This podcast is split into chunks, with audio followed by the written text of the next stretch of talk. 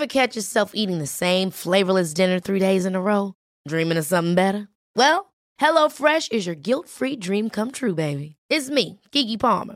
Let's wake up those taste buds with hot, juicy pecan-crusted chicken or garlic butter shrimp scampi. Mm. Hello Fresh. Stop dreaming of all the delicious possibilities and dig in at HelloFresh.com. Let's get this dinner party started. A lot can happen in the next three years. Like a chatbot may be your new best friend. But what won't change? Needing health insurance. United Healthcare Tri Term Medical Plans are available for these changing times. Underwritten by Golden Rule Insurance Company, they offer budget friendly, flexible coverage for people who are in between jobs or missed open enrollment. The plans last nearly three years in some states, with access to a nationwide network of doctors and hospitals. So, for whatever tomorrow brings, United Healthcare Tri Term Medical Plans may be for you. Learn more at uh1.com.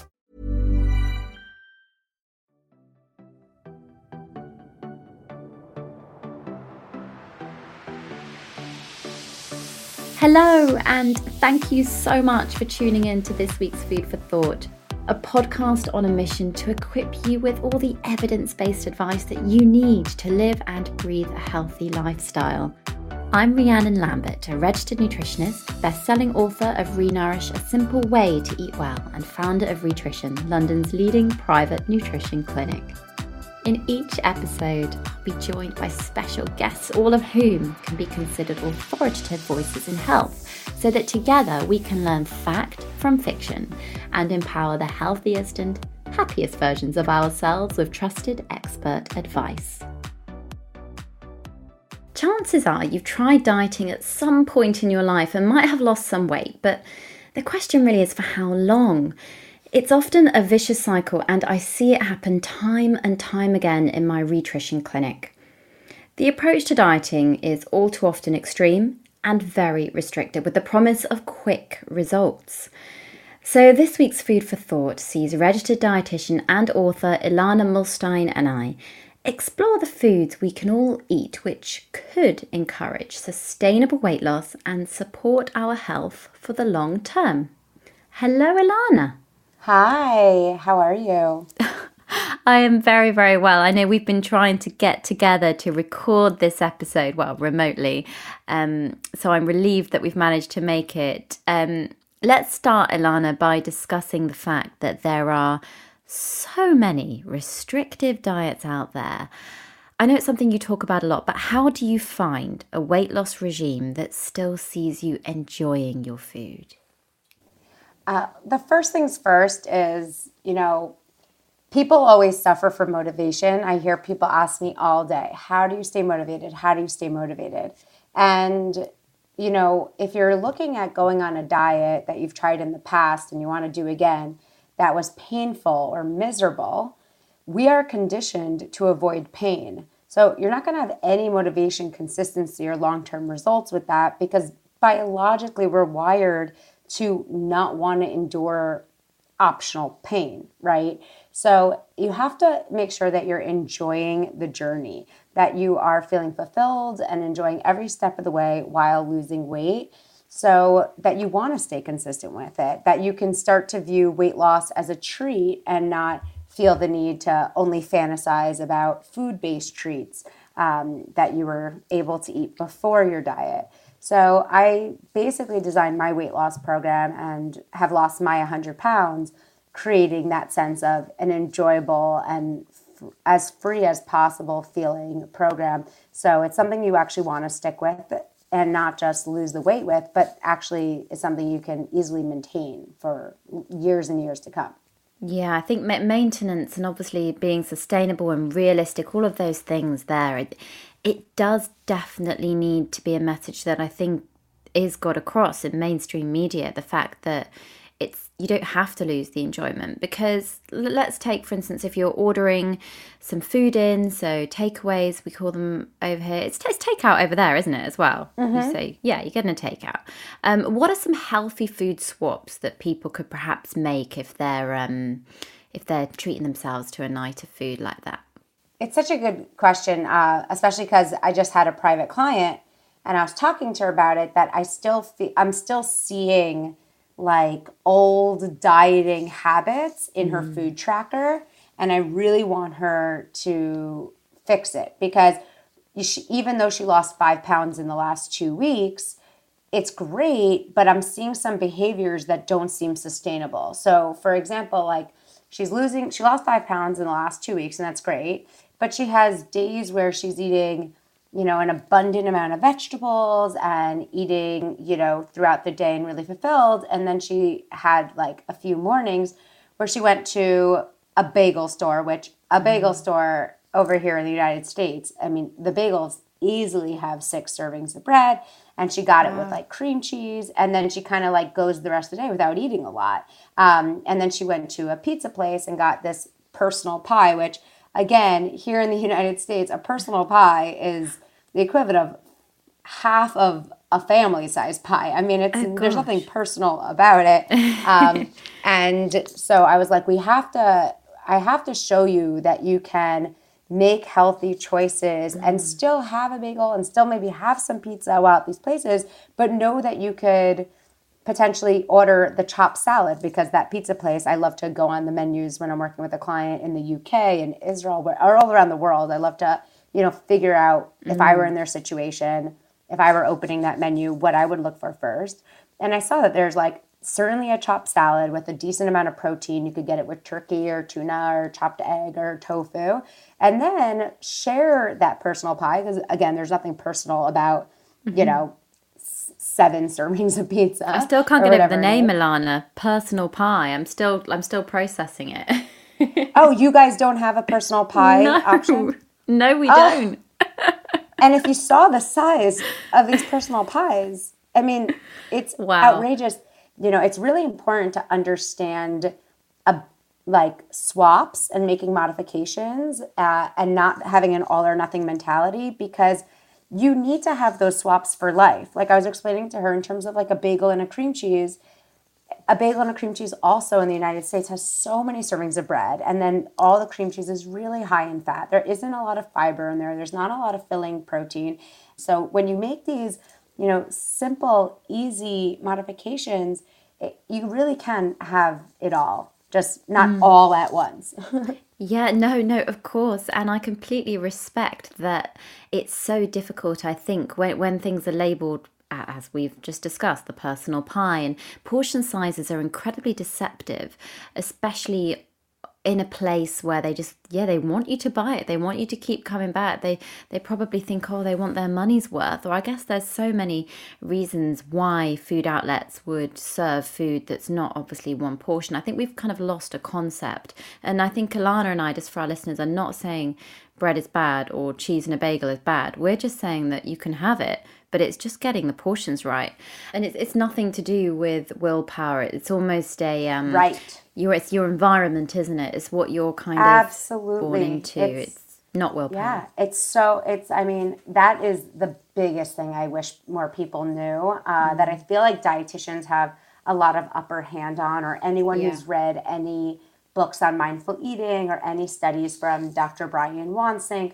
Once you really understand marketing and that insight means in stomach, and that they give you white bread at the start of the meal because studies show it increases how much you're going to eat by 30% mm. um, and it means that they're going you're going to end up ordering more.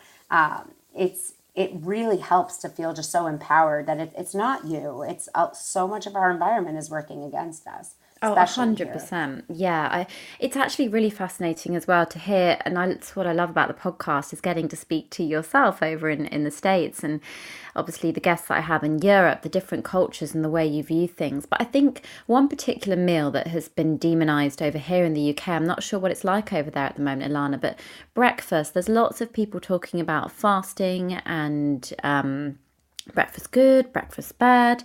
What are your takes on um, on breakfast as a whole in terms of keeping, I guess, a healthy, healthy mind and body? Sure. I mean, I need it. Um, I, I, mean, I definitely operate better with food first thing in the morning mm, or within 30 minutes. But I also listen when it comes to intermittent fasting, like to each his own. Some people works really well for. Some people it just causes them to binge eat in the other times and so forth. So I'm always like open minded to everyone figuring out if it works and also just try to encourage people to, you know, not just follow it for the sake of following it, but to follow it only if it's helping. Um, because everyone's obsessed with the longevity and things like that. But if it's causing you to binge eat, feel guilty, overeat, cause inflammation, there's no health benefits you're going to be achieving from it, right?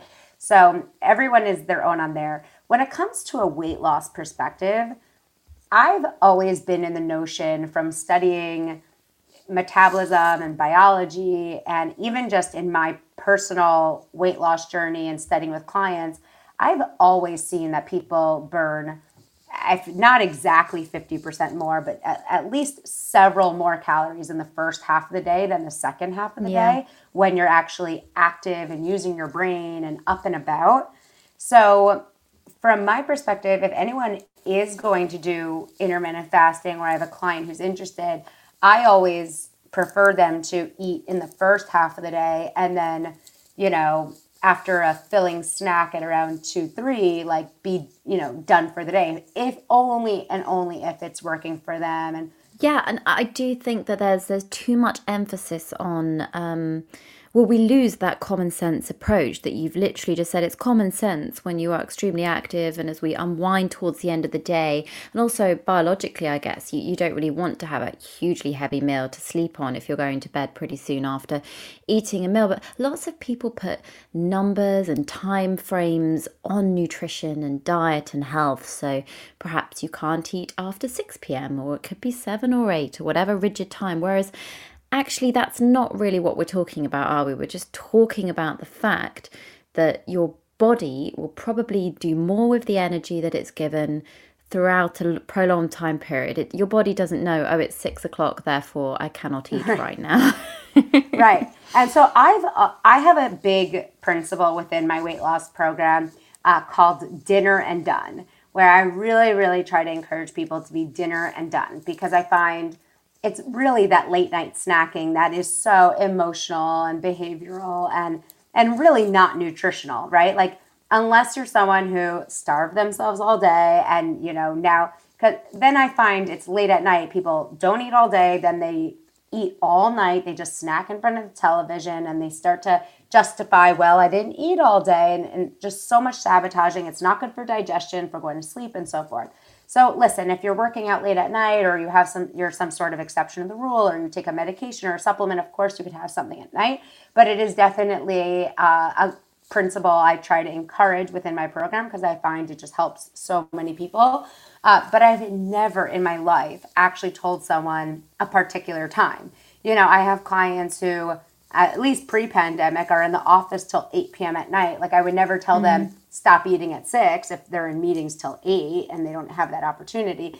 So I'm always just like, whenever you have dinner, you have that last meal, try to be dinner and done.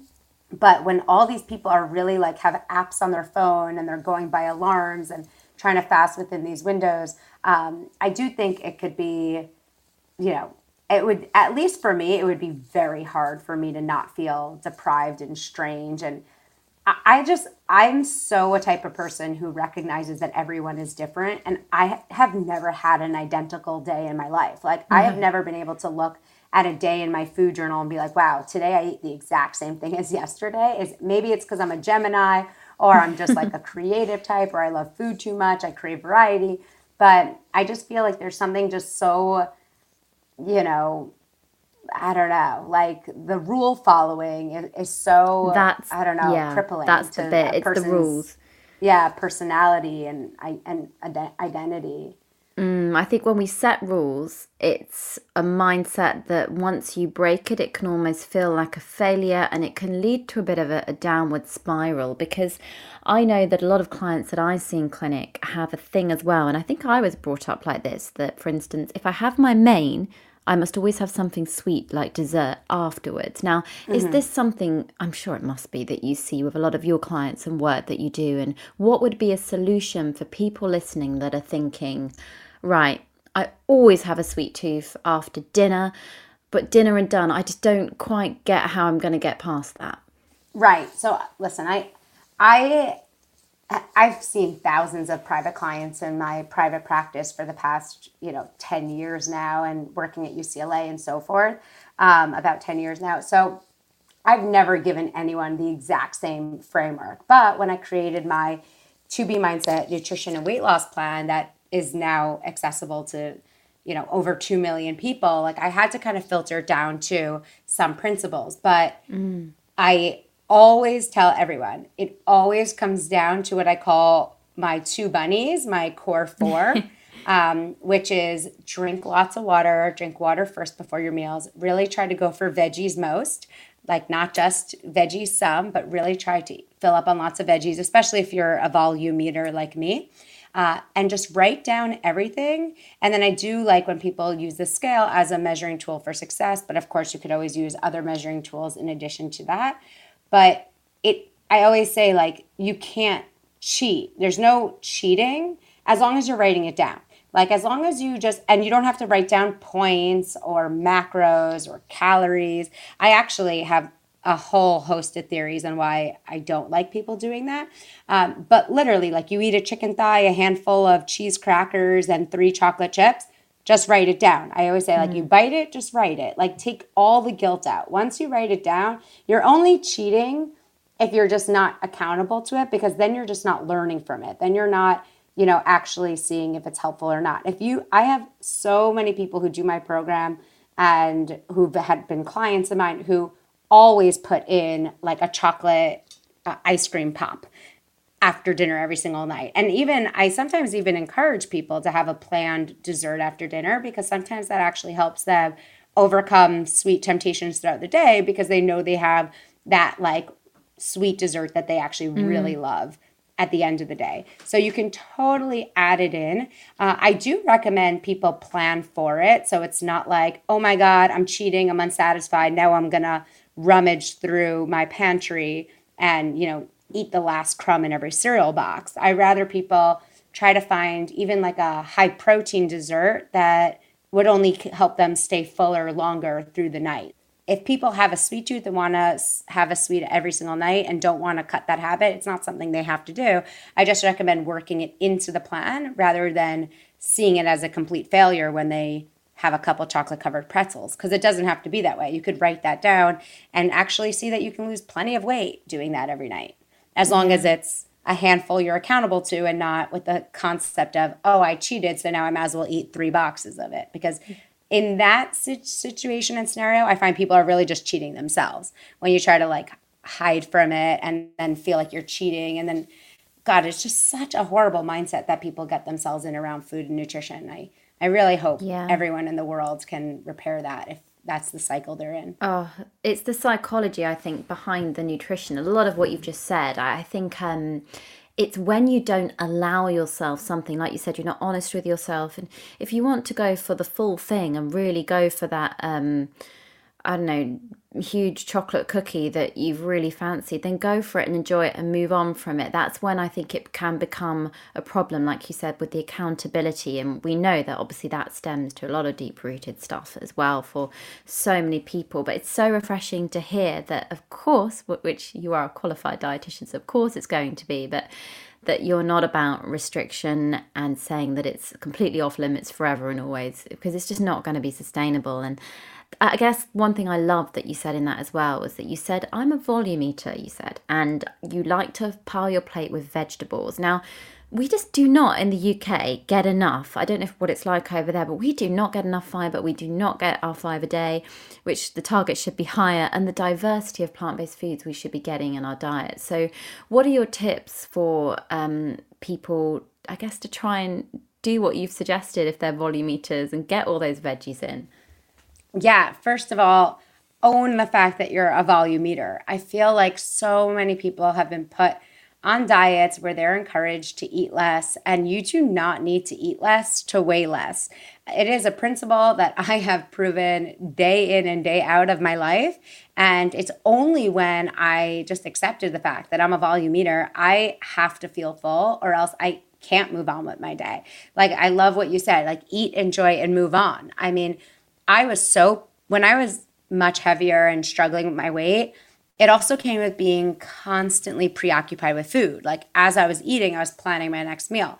And mm. anytime I went on like a calorie restricted or something diet, it only intensified all of that for me. It only made me think more and more and more of like, how am I going to use the rest of my calories of the day and everything else like that. Versus when I just owned the fact that I'm a volume eater and saw that veggies, like low starchy veggies, are your best friend, I actually started to view them as my comfort foods, which makes losing weight and keeping it off for years and years, even through kids and so forth, a breeze. Um, and people hear like, oh my God, veggies are her comfort food. Like, how unrealistic and unattainable is that? But like, if you saw the type, the type of like dressings and ranch dressing and buffalo barbecue sauce and cheese and mm-hmm. and butter and parmesan and things that like I'm not afraid to put on my green beans and Brussels sprouts and broccoli and cauliflower rice and and all of that like you would feel just as satisfied. I mean, our recipes are amazing. Like I saw you you even have on your website like a cauliflower mac and cheese. Mm. It's delicious. Like I think everyone needs to come to some if you're trying to lose weight i find like the sooner you come to some realizations the better. Because i know that that's really what changed my whole mindset and made me really positive and excited about weight loss and never feel deprived about it. But i just i took the point of i used to eat buttered popcorn in front of the television and i was struggling and crying and hating my body and hating my weight. And then I realized, you know what? I still have the habit of watching television and wanting to eat the whole time, something buttery and salty. Why mm. don't I take like two frozen blocks of two frozen blocks of frozen broccoli, defrost it, and then pour a little butter and salt on that, and then just eat a huge bowl of broccoli. I mean, this is when I was 13 years old.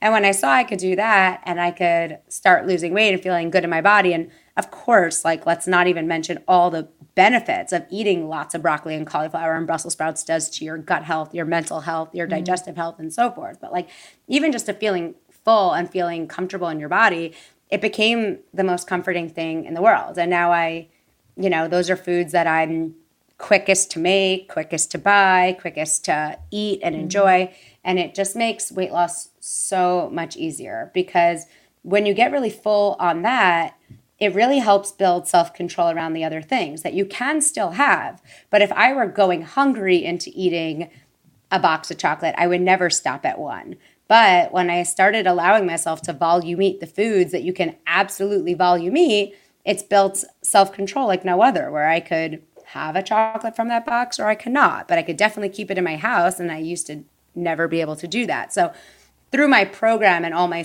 like you know principles and and the ongoing you know videos and messages you get from my program you really build this like incredible sense of self-control which i find is even better and more exciting than even the before and after pictures and you know weight loss numbers. Mm, and that's why so I just couldn't wait to have this conversation with you because I'm so aware that for a lot of my listeners, um, you know, weight loss, some of them it's not what they want, for others it is, but there's an approach that's going to work for everybody, and you just have to find it. And for some, it might be they just stick to intuitive eating, and for others, they embark upon a weight loss program, and for some people, it's something else. I do think if you find what works for you, and like I loved what you said about the broccoli, and it it made me chuckle because my son, he's only ten months old, but broccoli, he's obsessed.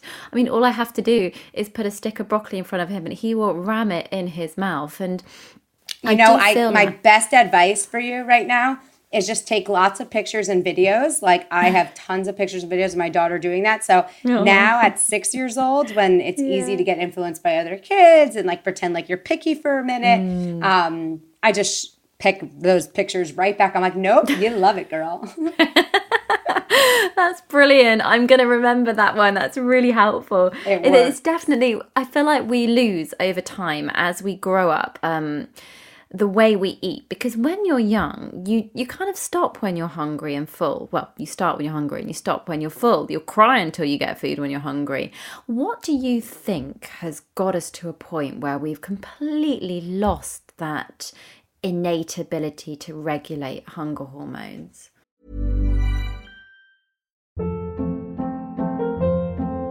Hold up What was that? Boring. No flavor. That was as bad as those leftovers you ate all week. Keke Palmer here, and it's time to say hello to something fresh and guilt-free. Hello Fresh. Jazz up dinner with pecan-crusted chicken or garlic butter shrimp scampi. Now that's music to my mouth. Hello Fresh. Let's get this dinner party started. Discover all the delicious possibilities at hellofresh.com. Here's a cool fact a crocodile can't stick out its tongue. Another cool fact you can get short term health insurance for a month or just under a year in some states. United Healthcare short term insurance plans are designed for people who are between jobs, coming off their parents' plan, or turning a side hustle into a full time gig. Underwritten by Golden Rule Insurance Company, they offer flexible, budget friendly coverage with access to a nationwide network of doctors and hospitals. Get more cool facts about United Healthcare short term plans at uh1.com. Hey, it's Ryan Reynolds, and I'm here with Keith, co star of my upcoming film, If, only in theaters, May 17th. Do you want to tell people the big news? All right, I'll do it. Sign up now and you'll get unlimited for $15 a month in six months of Paramount Plus Essential Plan on us. Mintmobile.com slash switch. Upfront payment of $45 equivalent to $15 per month. Unlimited over 40 gigabytes per month. Face lower speeds. Videos at 480p. Active Mint customers by 531.24 get six months of Paramount Plus Essential Plan. Auto renews after six months. Offer ends May 31st, 2024. Separate Paramount Plus registration required. Terms and conditions apply if rated PG. It's such a great question. And by the way, it is my favorite thing to watch my kids practice Mm. intuitive eating um, because I didn't have that. And I, I, so I think what it comes from, at least in my childhood, I really think it came down to modeling. Uh, You know, I never saw my parents leave any food on their plate, so I never left any food on mine. I think, you know, when it comes to nature versus nurture, there is so much in nurture that can help or hurt you when it comes to a relationship with food. My father has all these stories because he really battled with his weight when I was a kid, and now he's down 60 pounds with me and has kept it off for like eight years. So I'm so proud of him. He's like the beacon of health now. I love it. But, um, you know, I, I watched him devour and devour, and my mom just devour food and binge on food. And I think it at an early age, I didn't, I was never told, like, are you hungry? Are you full? Do you want any more? It was all just a food free for all. And all the language around food was based on food addiction and food obsession. So my dad used to give us this line like on our way to a wedding or something and he would be like, "Hey kids, what's better than food?" And then he would say scream, "Free food." like Oh, like right. really really toxic like really really toxic uh, bad stuff and so you know i think obviously we're born with an innate skill to you know have a sense an intuitive sense of eating but i really think it could either be nurtured within your household or you know or completely squashed altogether. So i'm thankful when i see my kids practice you know a sense of not having to finish a bag of chips or a full slice of cake and things like that and say they're full uh, and satisfied because it, it goes to show that you know my husband and i are are thankfully practicing that to some degree Yeah, it's all in the language we use, and the role role modeling is so important, and it's something we definitely underestimate. And, but it's not too late for us adults, of course, um, and for people listening. Never. There is a way, isn't there, of finding.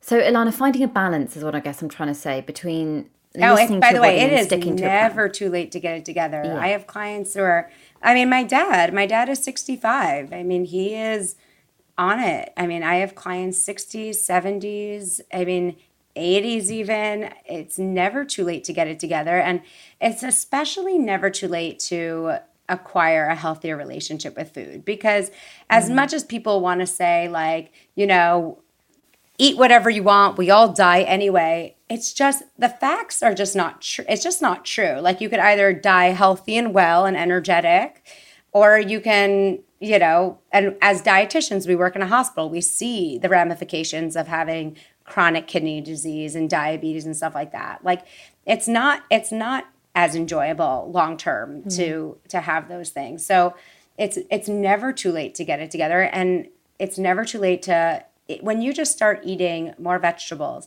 you can start seeing impacts in your gut health and your inflammatory health and your energy levels, especially, certainly your weight, like within days, if not weeks. So it's absolutely never too late to get together. I think that's an extremely important message we continue to get across. Yeah, so, so lovely. And it's not too late to get inspiration in cooking. I feel that for a lot of clients we have in the nutrition clinic, it's the fact that there just isn't an innate love to cook, which I get it. You know, if you're not brought up cooking in a household and you're time poor, but I do feel at the same time there are some excuses we can all make, like we all say we're too busy. So, what advice would you give then, Ilana, to people that need to get cooking and meal prep perhaps? Yeah, I mean, I think people uh, are, especially when it comes to vegetables, people think they have to be complicated. And there's so many ways. I mean, 2021, it's actually never been easier to lose weight. And like, I know people might hear that and think it's crazy because our obesity rate has never been higher.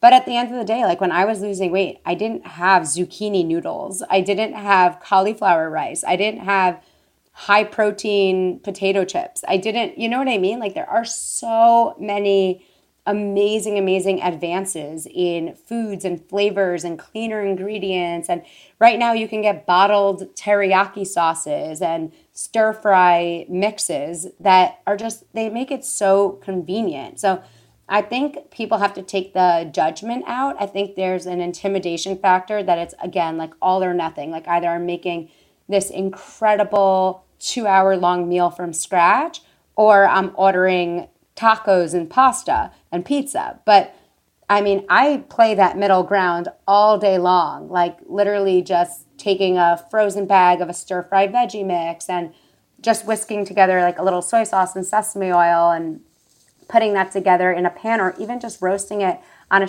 sheet pan and throwing it in the oven or using the air fryer uh, lately. So, I mean, there's just so many options. Frozen vegetables are amazing degree of shortcut. Mm-hmm. I also love uh, shredded cabbage. Like within my book, you can drop it.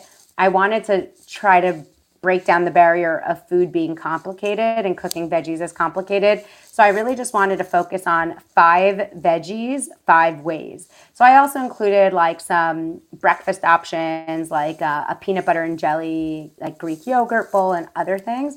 But the bulk of the recipes in my book are five veggies, five ways, because I wanted people to focus on just having to buy five vegetables and not having to think they need to buy 300. So, like, when it like cabbage is one of them. Cabbage, it's cheap you could buy it all year. It's inexpensive. And the best part is it can last. A whole cabbage can last mm. in the back of your refrigerator for three to four weeks. so, so true. And you can literally just slice it vertically, put it on a baking sheet, and roast it into cabbage steaks. So I think people like definitely need to find your recipes, find my recipes, see that it's easy. It definitely helps to watch cooking videos. Um, yeah. Because you could either watch baking cooking videos uh, or you can watch, you know, like my nutrition on Beachbody Nutrition Plus. Like I have, you know, every month I come out with eight different recipe videos. It, it really is easy. And sometimes it helps to watch someone do it uh, because that like breaks down the barrier and makes it a little bit more possible. So, I mean, yeah. TikTok, YouTube, thankfully, there's a lot of like if you just use hashtag veggies or healthy or healthy recipe or weight loss recipes, you know, I think it would definitely help if people got more of a visual as well. Yeah, 100%. And sorry, one last question before I move on to questions from our listeners sure. for you. And um, that would be your thoughts on measuring and weighing ingredients because I think this is so confusing for people. For some, it can cause problems, and for others, it doesn't. So, what are your take on um, on that? Yeah, I've never used a food scale in my life. Mm. Um, I have one in my kitchen for like I used to do Instagram posts like uh, comparing, you know, just nutrition. So I would keep it for that. Like I would take it out for doing social media posts. So I actually knew what 100 grams of grapes looked like if I was trying to make an infographic with it. But um, I personally don't use one because again, like when I track my food in like my food journal, I'm just writing chicken thigh, or I'll write large chicken breast, or I'll write half of a chicken breast, or I'll write two eggs, or you know things like that. So I do recommend for easier tracking if people don't want to use a food scale or measuring cups to use like trackable foods like 100 calorie packs or containers of Greek yogurt rather than a large one, which could be a little bit more pricey and wasteful, uh, but it can make you know everyday tracking if you're a really busy person a, a lot easier. Um, but you know, sometimes I work with a client who comes from a world of tracking their food using food scales and measuring cups, and I don't tell them to stop because it's clearly something that makes them feel more comfortable. So I definitely think if you are not the type of person using those measuring devices, you definitely don't need to start to be one. I've, you know, very happily and healthily maintained my weight loss and lived my life without it. Um, in a busy, very hectic life, mom, working, all that stuff. Mm. But if it's something that makes you happy, then, you know, yeah, I think everything you've just said makes perfect sense. And you do have to kind of find out what makes you tick and learn what does make you happy and what doesn't. Now, we have questions from our listeners for you, Ilana, so I'm going to fire away with some of those. And this is actually good because we haven't we haven't touched on alcohol yet. So the first one is from Lizzie. Lizzie has said, Is alcohol one of the biggest triggers for putting on weight?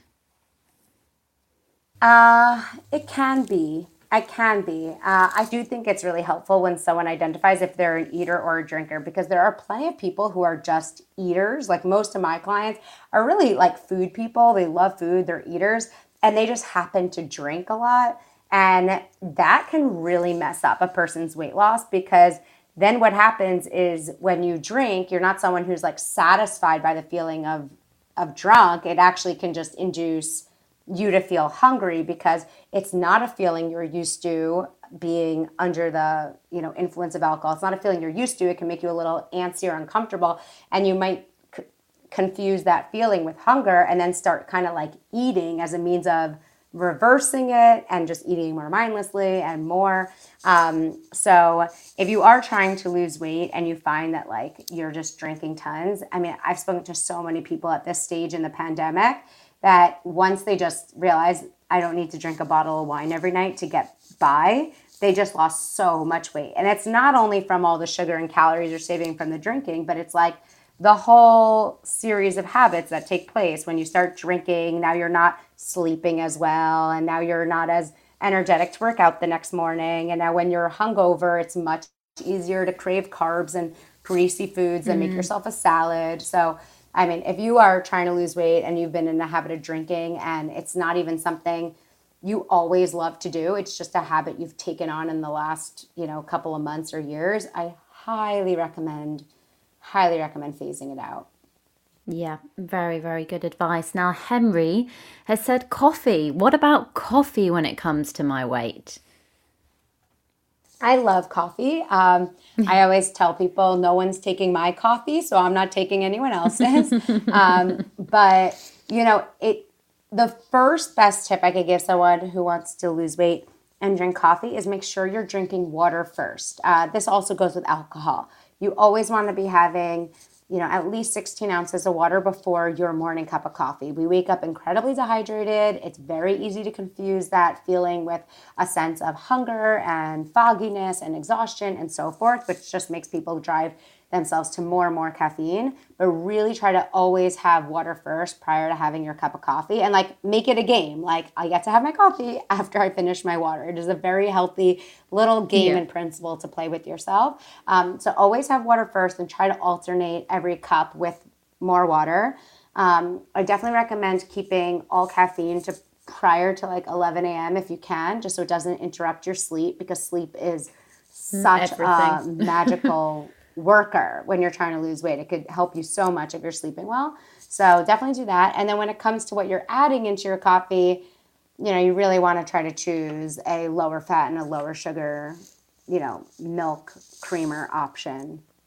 Yeah, and I guess, um, like you said, don't take away things you enjoy. But I'm really glad you touched on the sleep because, as a new mom, and I'm sure you you remember it really well, God, you notice it. I mean, sleep is everything. Sleep is the best oh. thing in life that you were ever gifted with if you can sleep well.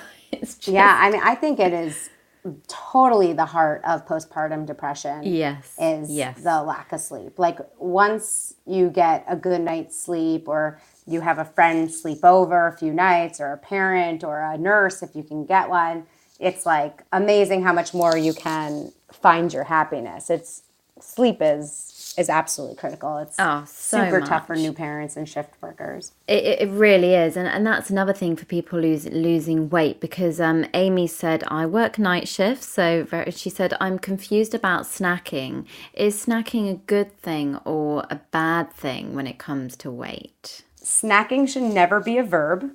It should always be a noun. Uh, So when I learned that, my gosh, it just made my whole life so much easier.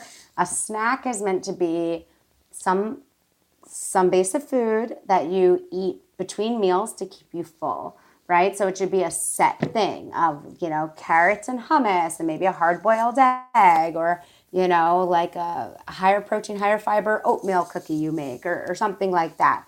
But snacking puts you into this it, it's just no way in like today's day and age with all the distractions we have and social media and work and family obligations like that you can really be snacking mindfully it's just it's hmm. too easy to be mindlessly snacking all day and that's why i really recommend people write down their food every day because I mean, I have friends who are always text me, Ilana, I have weight to lose after my baby. And like, what do I do? I'm drinking water, I'm eating vegetables. And I'm like, but you're not writing down your food. And it is just too easy in 2021 to treat your mouth like a vacuum when we're like constantly getting new information and not knowing how to digest it and all this stuff. So I recommend when it comes to quote unquote snacking, uh, try to make it feel more like a snack that you plan for and it has a very clear start point and end point uh, rather than, you know, just having past 8 p.m. or 3 to 5 p.m. just be this like whole snack fest. Yeah, very, very good advice. Now we do move on to the best part, I think, of the podcast anyway, which is the fact or fiction round. So, are you ready? Yeah. Just to put you on the spot a little bit. Um, right, love if you could answer, Ilana, fact or fiction to the following questions, here we go. Willpower is responsible for your weight. Totally false. Fiction. There you go. Three meals a day plus snacks is overeating. Depends on the person. Love it. You can expand on them, by the way. You can definitely Yeah, dep- depends on the person. As a volume eater, very likely. Um, you know, if if your snacks are, you know, crazy, but if you're eating the right foods, it could be totally uh, fiction. There you go. High expectations can set you up to fail. I don't think so. Uh, I think uh, fiction. I think high expectations help you manifest a great outcome as long as high expectations also come with like step by step track towards getting there. Like I always say, you want to lose weight two pounds at a time because I truly lost my 100 pounds two pounds at a time. But if I never had that 100 pound weight loss goal, I don't think I would have hit it either. Mm. Restrictive diets will be unsustain. Oh no, will be sustainable for the long term. That's obviously false. I don't think anyone mm-hmm. thinks that's true.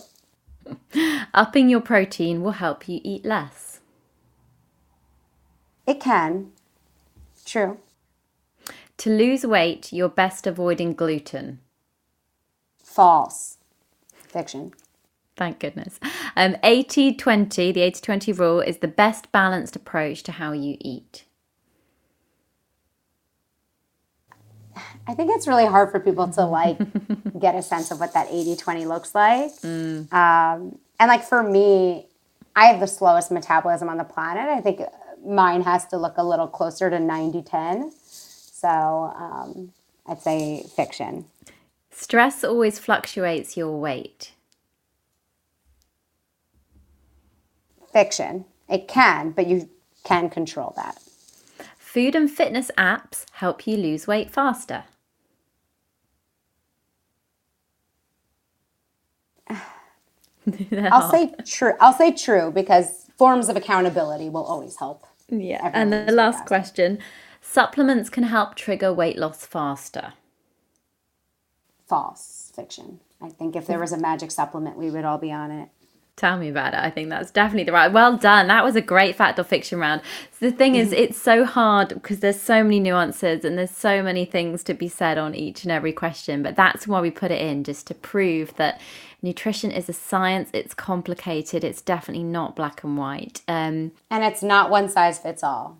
Yes, exactly. It will never be one size fits all. And that is all we've got time for today, unfortunately. But we do always finish with a food for thought at the end of each episode. So I'll start today by just saying the fact that I really do think that weight loss is complex, it's not straightforward. And I, I love what Ilana said, well, you have to kind of figure out who you are, what type of eater you are, and what's going to work for you. But don't give up because there'll be lots of people that will say, oh, well, it's all right for her or it's all right for him. They live like this and they have that.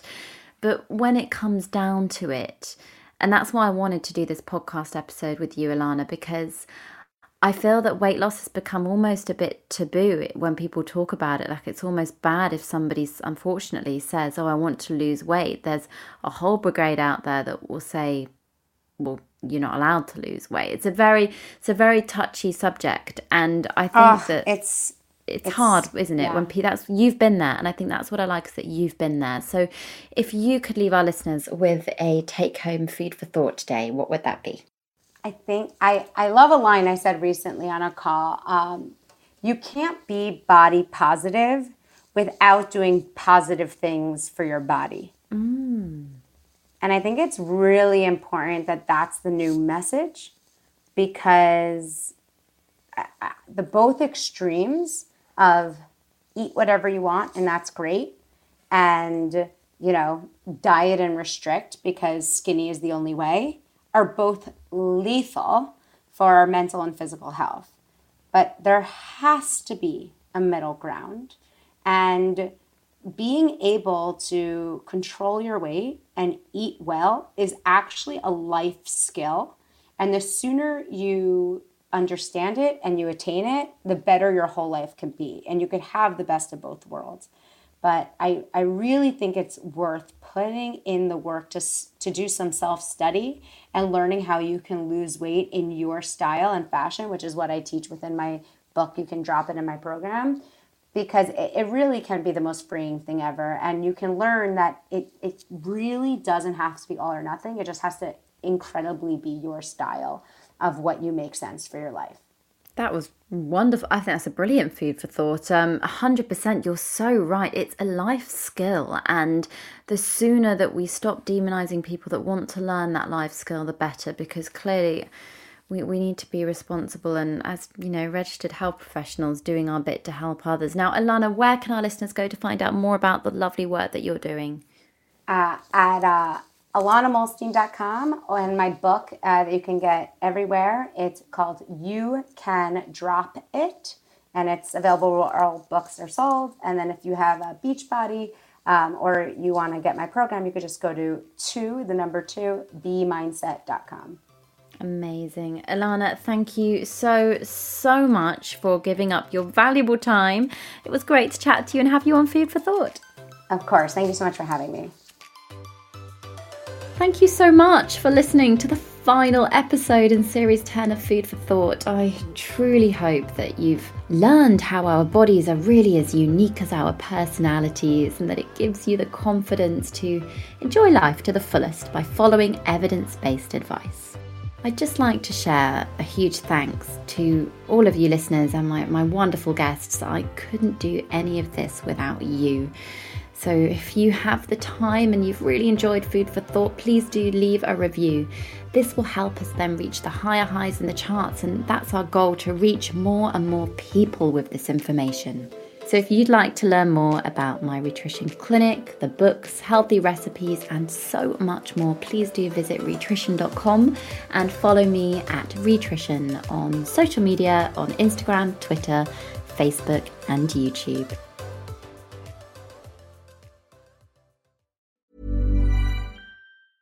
Ever catch yourself eating the same flavorless dinner three days in a row? Dreaming of something better? Well, HelloFresh is your guilt free dream come true, baby. It's me, Keke Palmer. Let's wake up those taste buds with hot, juicy pecan crusted chicken or garlic butter shrimp scampi. Mm. Hello Fresh. Stop dreaming of all the delicious possibilities and dig in at HelloFresh.com. Let's get this dinner party started.